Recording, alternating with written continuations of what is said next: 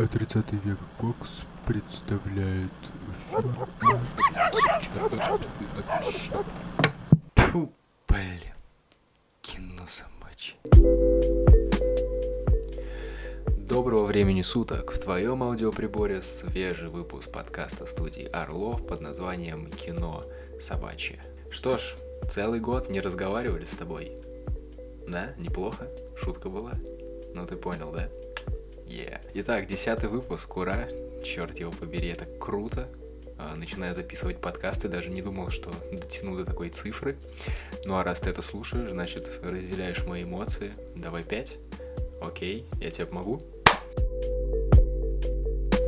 Новогодние праздники подошли к концу уже достаточно давно. Событий на киноарене случилось множество за это время, и о них мы с тобой обязательно поговорим, я думаю, либо в формате подкаста в следующих выпусках, либо в виде постов в телеграм-канале. Как ты успел заметить, э, я ввел небольшой такой новый формат, э, где я пишу краткие заметки, э, потому что бывают какие-то новости, события, интересные вещи, которые я где-то слышу, вижу, связанные с кино, и они не тянут на формат подкаста, потому что это какие-то очень локальные истории. Вот, но в то же самое время хочется о них рассказать, либо просто выразить свое мнение, дать оценку, поэтому решил я добавить такие небольшие э, заметочки, скажем так. Если тебе это действительно нравится, такое нововведение в этом году, то э, переходи прямо сейчас, переходи прямо сейчас в канал, ставь на паузу а, и ставь везде а, там лайки. Там есть кнопочки, надо, э, ну, надо на них нажимать обязательно. А иначе, ну, там, так получается, что э, не будет больше такого, если не будет нажаты кнопочки. Все просто. Я подожду. Давай. И здесь и сейчас я бы хотел остановиться подробнее на фильмах, которые попали в золотой праздничный прокат. Не скажу, что я придумал слишком оригинальное название, зато говорит оно само за себя. Народ в предвкушении праздника, конец года, все хотят отдыхать и, конечно же, идут в кино. Неудивительно, что э, место в кинотеатрах хорошенько расчистили для российских премьер, оставив лишь несколько так себе зарубежных представителей, да и простят меня фанаты Звездных войнов. А теперь двигаемся вперед, а, перейдем непосредственно к теме нашего разговора. По некому непонятному для меня зову сердца на этих новогодних э, праздниках я решил собрать всех покемонов и посетить сеансы всех российских фильмов, которые транслировали кинотеатры. А, их было всего четыре. А, это картины «Полицейские с Рублевки», «Новогодний беспредел 2», «Союз спасения», «Холоп» и «Вторжение». Именно в таком порядке я имел возможность насладиться ими.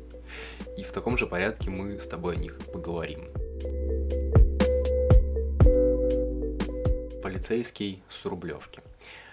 Как, думаю, всем известно, по крайней мере, очень многим, этот сериал плотно обосновался на экранах страны, и перед самым Новым годом, видимо, для подогрева э, интереса к грядущему фильму, вышел пятый сезон сериала. Что у нас по фильму мы имеем? Это новогодняя комедия, как ни, как ни странно, собственно. Абсолютно ровная комедия на один раз. А в другое время я даже и не захотел бы, наверное, смотреть э, этот фильм, не накануне новогодних праздников. То есть вот, вот прям настолько это новогодняя комедия, что вот прям, ну только знаешь, как вот вспоминают, например, о фильме «Один дома» только вот перед Новым годом. А, или там «Ирония судьбы» или «С легким паром». Типа в другое время года почему-то эти фильмы не смотрят, ну так вот просто сложилось. Вот, ну как бы полицейского с Рублевки, новогодний беспредел 2, какое длинное, блин, название.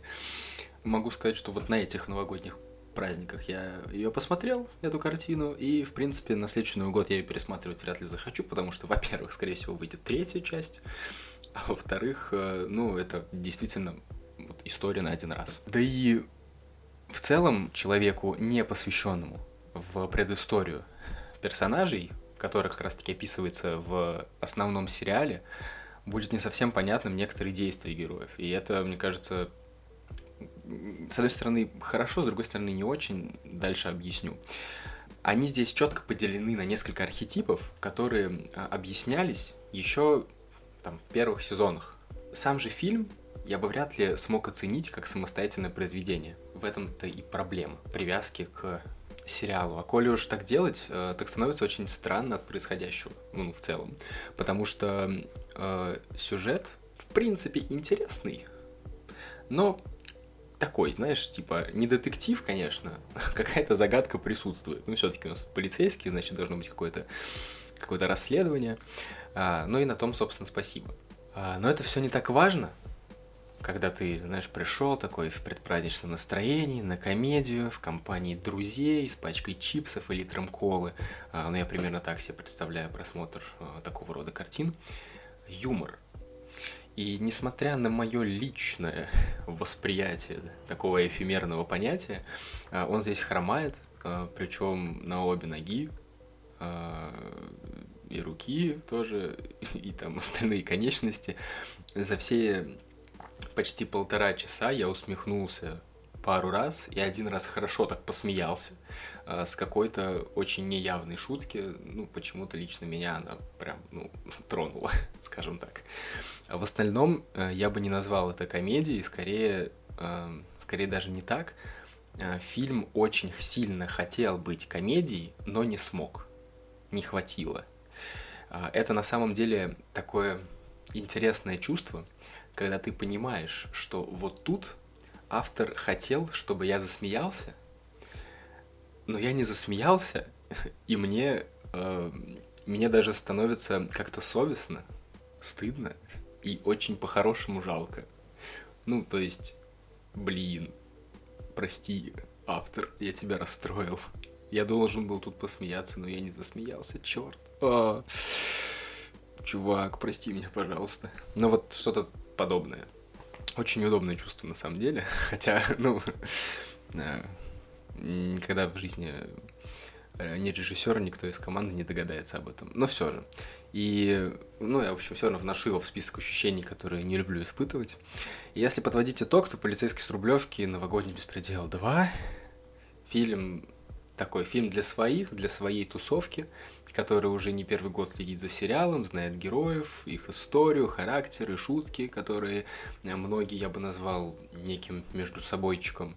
И с одной стороны это хорошо, потому что проект имеет огромную фанбазу, новые сезоны выходят, полнометражные картины окупаются, у них все вообще в шоколаде. А, это не может не говорить об успехе. Однако, однако успешный не всегда синоним качественный. И вот именно этим фильм грешит. Двигаемся дальше, и на горизонте у нас мелькает «Союз спасения». Российский исторический блокбастер. Достающий с верхней полки события декабря 1825 года. А, не вижу смысла здесь вдаваться в исторические подробности, хотя фильм весьма точно передает хронологию событий. Здесь не прикопаться, но и оценивать я буду не какую-то правдоподобность, а именно художественную составляющую. И если начинать с положительных моментов, то хочется отметить работу художника или художников по костюмам, гримеров, дизайнеров, э, реквизиторов и прочих-прочих-прочих людей, которые каким-то образом отвечают за э, вот это вот внешнее оформление картины, именно картинки, которую видит зритель, э, того пространства, в котором существуют герои. Я могу вполне себе объективно заявить, что к этой стороне фильма не прикопаться вообще, как бы сильно не хотелось. Все мундиры, убранство комнат переданы с прекрасной точностью, красиво, дорого, богато. Ну, почему я говорю про объективность? Это действительно так. Я и читал какие-то статьи э, историков и военных реконструкторов, которые говорили, что да, вот в этом фильме все очень хорошо, погоны, пуговички, какие-то вот прям мельчайшие детали. К этому вообще вопросов нет, могут могут делать хорошо. Это прям респект за это. Отлично. Мне самому очень нравятся исторические фильмы именно в контексте внешнего вида героев, а, когда ты видишь вот как люди, в чем они ходили, как они одевались тогда, и когда это передано хорошо, красиво, правдоподобно, я искренне получаю какое-то эстетическое удовольствие, мне дико это все нравится, и поэтому вот с, с этого я реально кайфанул Вопросы начинаются, когда обращаешь внимание на сам рассказ истории, а показывается она преимущественно через диалоги. Тут поговорят, там поговорят, на фоне камина обсудят, на столе, за столом, на диване, у окна. Так и развивается сюжет. И когда после просмотра я поделился этим э, замечанием с моими прекрасными друзьями, то кто-то из них подметил, что подобные вопросы, ну, о восстании в данном случае, а, именно таким образом и решались. Как еще можно организовывать и подготавливать что-либо без разговоров, обсуждения. И с этой точки зрения я согласен. Да, действительно. И, казалось бы, вопрос исчерпан, но однако. Два момента, которые очень сильно подрывают общее восприятие фильма для меня. Где главный герой и почему декабристы показаны как люди, которые типа просто с жиру бесятся и хотят переворот устроить. И насколько известно, у них были весьма четкие условия, проект Конституции, какой-то план действий. Повторюсь, в историю я не сильно углубляюсь. Первый вопрос про главного героя, действительно, где он?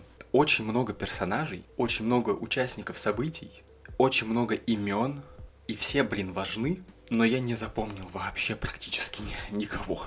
Особенно, когда показывается, как один герой что-то сказал, и в следующем диалоге этого героя упоминают и говорят, мол, вот, этот чувак кто-то сказал, а ты такой сидишь и... А, кто это? Кто это? Кто что сказал? Господи, нет. Это очень сильно, повторюсь, подрывает восприятие фильма. Ну, такую, знаешь, какой-то целостной картинкой мне не сложилось, потому что в фильме должен быть главный герой, здесь его нет. Да, это, возможно, фигура императора, но он там так не особо, особо не блещет действиями, и я бы его главным героем не назвал. Конкретно вот в контексте фильма это далеко не он. А кто это, непонятно.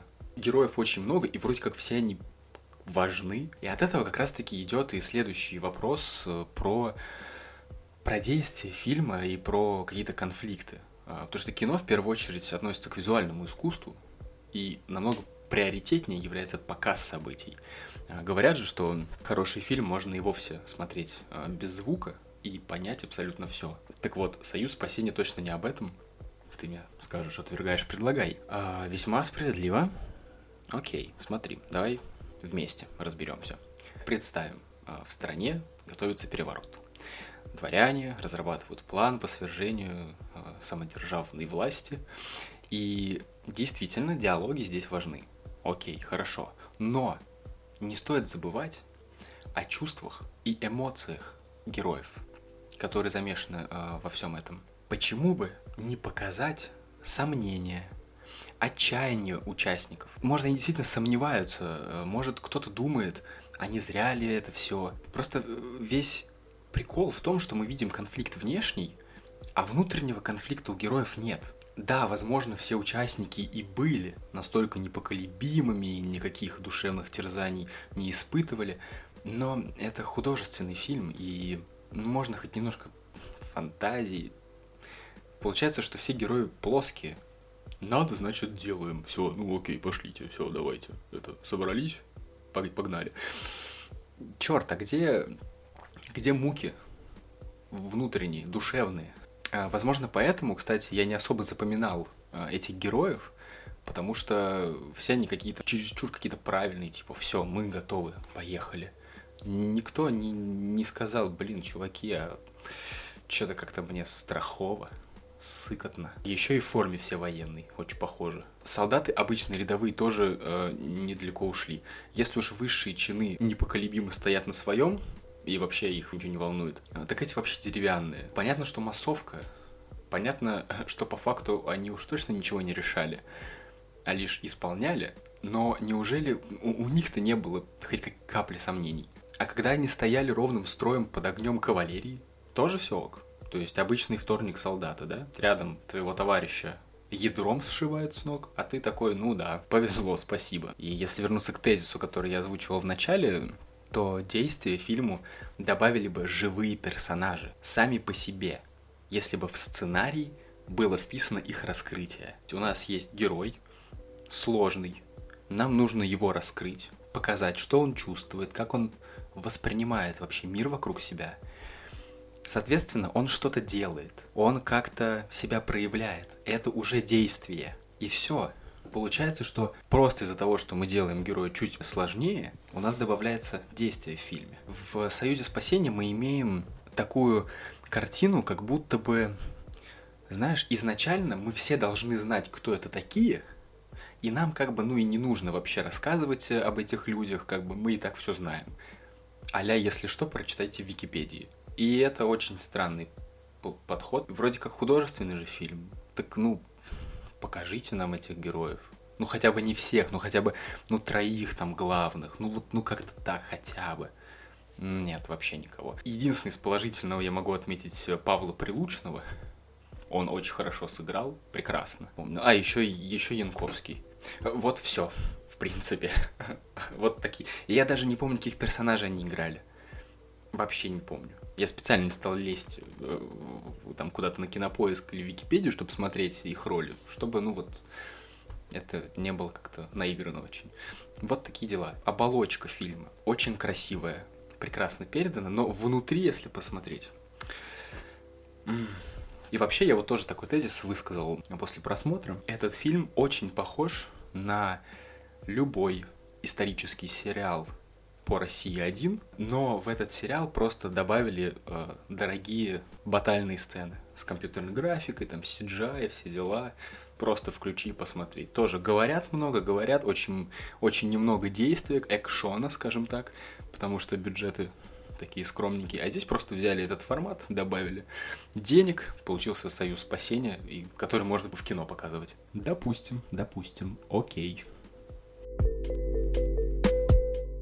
Шоу Трумана, о, ой, о, то есть э, холоп. И оговорочка тут не случайно, однако. Именно о таком сравнении я подумал еще при просмотре трейлера. А, весь, естественно, плевался, но решил все же посетить один из сеансов. И скажу честно, шел э, уверенный, что скопировали не только концепцию легендарного шоу Трумана с Джимом Керри, но и а, проблематику, сюжетные линии и прочие нюансы, как это очень часто, очень часто, к сожалению, любят делать. Однако был приятно удивлен. Да, идея с героями в реалити-шоу не нова, а, тут тебе и голодные игры, и тот же самый шоу Трумана, даже Иван Васильевич меняет профессию, и еще с десяток, где в той или иной степени герои становятся участниками каких-то экспериментов, э, игр, испытаний, за которыми э, еще со стороны наблюдают. Но тут выясняется, что авторы-то вокруг концепции телешоу создали свою историю. И поправь меня, пожалуйста, в комментариях, если Э, уже смотрел этот фильм и видел прям в точности такой же западный, и на самом деле тоже все слезали. И что самое главное, историю-то придумали весьма интересную. Если формулировать э, логлайн, это такое описание фильма в одном предложении. Получится так. Из типичного мажора путем как бы перемещения его в прошлое делают адекватного человека. Адекватного имеется в виду способного там сострадать, любить, и испытывать весь стандартный набор человеческих чувств. Неплохо. В целом неплохо, подумал я, такое не видели. Давайте, а что там дальше? Что касается мажора, то он, как по мне, ну уж очень клишированный, ну такой прям стереотипный, что, а, ну прям аж прям тошнит. Кошмар какой-то, ужас. ну, не настолько, конечно, плохо, но в целом примерно такое. Понятно, что таких людей отличает от простых смертных какое-то особое отношение к жизни, но ведь можно это показать через более сложные взаимоотношения, а не только через то, что он гоняет на дорогой тачке, хамит полиции, цепляет телочек направо и налево, и такой весь прям «Угу, мне на все насрать». Хотя, с другой стороны, возможно, такие они и есть, и это некая метаирония. Но, кстати говоря, э, о более сложных взаимоотношениях э, можно отметить конфликт отцов и детей. Здесь он есть и во многом проливает свет на поведение нашего мажора. Он обижен на отца за то, что тот весь в работе, и ни сейчас, ни в прошлом не уделял должного внимания семье. Такой своеобразный протест. Конечно, это тоже не в новинку, но зато дает сюжету хоть и простую, но завязку, на основе которого происходят дальнейшие действия. А, обойдусь без спойлеров, а, Хотя, по сути, трейлер очень аккуратно объясняет все, что будет происходить э, в самом фильме. Отмечу только один момент, который показался мне странным. Когда весь эксперимент уже в разгаре, мы имеем трех героев, которые занимаются перевоспитанием мажора. Это его отец, а, любовница отца и чокнутый профессор. Логично было бы внедрить между ними неплохой такой конфликт, касаемый их взглядов на происходящее. Например, представим, отец искренне хочет помочь сыну, болеет за него. Любовница не верит в перевоспитание, а чокнутый профессор просто чокнутый, и ему просто прикольно и весело. Ну, он придумал всю эту тему и такой э, веселится. И в фильме же мы видим следующее. Отец любовницы не особо верит в эксперимент, а профессор только уповает на веру в незнакомого ему человека, этого самого мажора. То есть, э, как-то баланс сил какой-то странный. Логично, что отец топит, любовница сомневается, потому что эту любовницу этот мажор также задолбал, потому что он задолбал отца, а она спит с отцом, и его, ее как бы задолбал этот мажор. В общем, вот так вот. И она уже, типа, ну, просто хочет от него избавиться. Ну, а этот профессор, он просто такой, типа... И это было бы круто. На это, я бы на это посмотрел. Не так сильно это вообще влияет на сюжет. А просто могло добавить какого-то накала эмоций под конец в моменты, когда все идет не по плану, рушится. И вот как раз-таки этот конфликт бы здесь и мог проявиться. Вот это вот взаимодействие а, этих трех героев вышло бы на какой-то новый уровень и к чему-то, возможно, привело. Ну, это все мое восприятие. В общем и целом фильм мне понравился. А, действительно что-то новое и самое главное, достаточно оригинальное. А, неудивительно, что картина бьет э, рекорды по сборам, а, и это меня не может радовать, особенно когда за 19 год лишь 8 отечественных фильмов с господдержкой окупились в прокате. Вторжение. Это все, что я могу сказать про данный фильм. Не вторглось это вторжение в мое сердечко, не захватило его. А на этом все. Десятый выпуск подкаста студия Орлов под названием «Кино собачье» подходит к концу, но не подходит к концу год, потому что почему? Он только начался правильно, а что это значит? Это значит, впереди у нас еще очень много крутых фильмов, у нас очень много тем для разговоров, у нас будет наверное, не очень много, но будут э, гости очень интересные. Вот очень интересно это точно, с которыми мы будем разговаривать про кино, обсуждать, говорить и вот прям ух. А пока я с тобой прощаюсь. Подписывайся на все соцсети. До скорой встречи. Услышимся. Пока.